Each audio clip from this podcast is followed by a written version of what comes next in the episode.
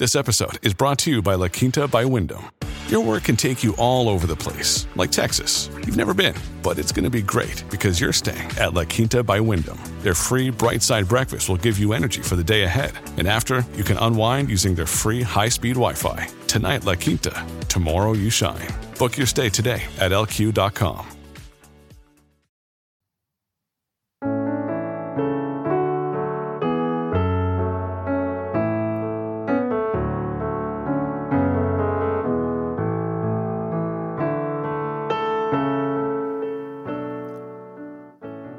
Share Radio's thought for this week is called Don't Waste the Child Trust Fund Harvest. And it starts with a parliamentary question from John Ashworth MP, Shadow Secretary of State for Work and Pensions, who asked For what reason the government has not planned to commission additional data collection to enable an evaluation of the Child Trust Fund scheme? Followed by a written answer from Andrew Griffith MP, Economic Secretary to HM Treasury, which includes this paragraph. The scheme has been closed to new entrants for over 12 years. In this time, HMRC has been focusing resources on evaluating and improving existing schemes. We will continue to keep the need to evaluate old schemes under review. Imagine you're a farmer and in the autumn you plant your crop ready for harvesting the following summer. And let's say that during the year you have to give way to someone else to run your farm. But of course, your crop remains still growing as planned. The new owners, however, regard the crop you planted as an old scheme. They're content just to let the harvest go to waste. Now consider that parliamentary question and answer in respect of child trust funds. Its crop is ready for harvesting, but over 900,000 young adults with accounts worth over 1.7 billion pounds in total are unaware of their good fortune. It's lost money so far as they're aware. Those unclaimed accounts belong predominantly to low income young adults from disadvantaged backgrounds. If you're familiar with the BBC's Children in Need appeal, which raised over £35 million on the night, it would take half a century, that's 50 years, of those appeals to raise the same amount as is currently being denied to these young adults, money which is sitting in accounts in their own individual names. The government's lacklustre approach, as shown in this parliamentary Q&A, has stirred the interest of a National Audit Office and the Public Accounts Committee.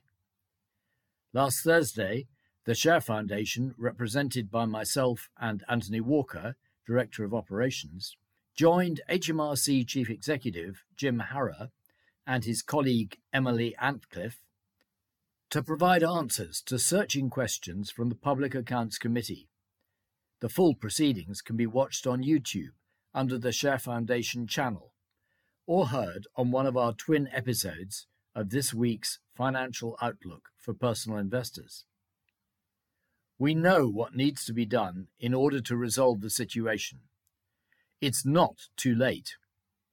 It's not only essential for the sake of so many young people, but we also need to prove how effective intergenerational rebalancing can be in empowering young people to achieve their potential in adult life. Child trust funds are individual accounts administered by a range of account providers. Almost all young people born in the United Kingdom between September 2002 and the beginning of January 2011 were eligible to receive one of these government funded accounts. And if their parents failed to redeem the voucher by their first birthday, HM Revenue and Customs automatically opened an account in their name with one of 14 revenue allocated account providers. Out of the 6.1 million children who received accounts over these years, over 1.7 million were revenue allocated, 51% of which were established for children from low income families, who comprise about 17% of the UK population. Analysis undertaken at the Share Centre, one of the revenue allocated account providers, showed that 86% of these accounts were either addressee gone away or had never been registered with the family concerned. We're now at the stage when 36% of all issued child trust funds, that's about 2.2 million, have become redeemable as their owners are now adult. But 42% are not claiming their money and these principally comprise those low income revenue allocated account holders who are also under the greatest pressure from the rising cost of living.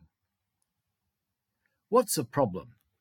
Firstly, that the government gateway is not an effective search tool for these young people.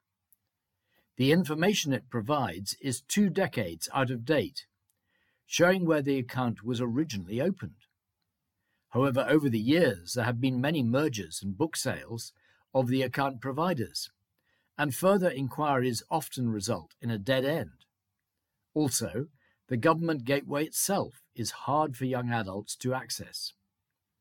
In contrast, the Share Foundation's search facility, findctf.sharefound.org, links directly into currently held records for 60% of all searches.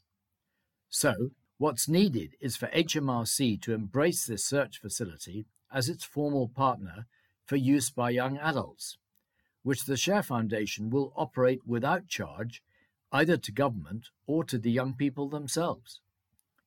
Secondly, the Financial Conduct Authority must take a firmer line with those account providers who are sitting on large numbers of unclaimed accounts but not yet connecting with the CTF register, which enables accounts to be found so quickly.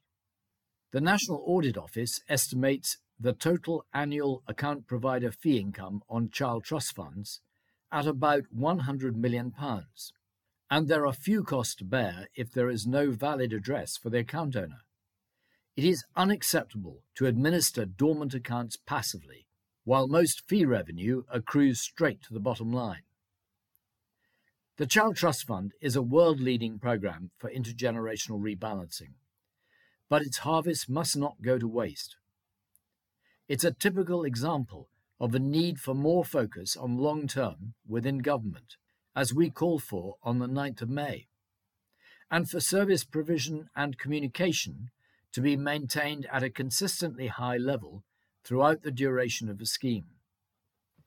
We hope starter capital accounts will continue to be provided on a targeted basis in the future, not just for young people in care, but for all those from low income families, fueled by a percentage of inheritance tax receipts. But as with that farmer's crop in the field, these accounts must not only be planted and grown in value throughout the years of childhood and adolescence, but they must also be harvested when their time is due. They must not be allowed to waste into dormancy.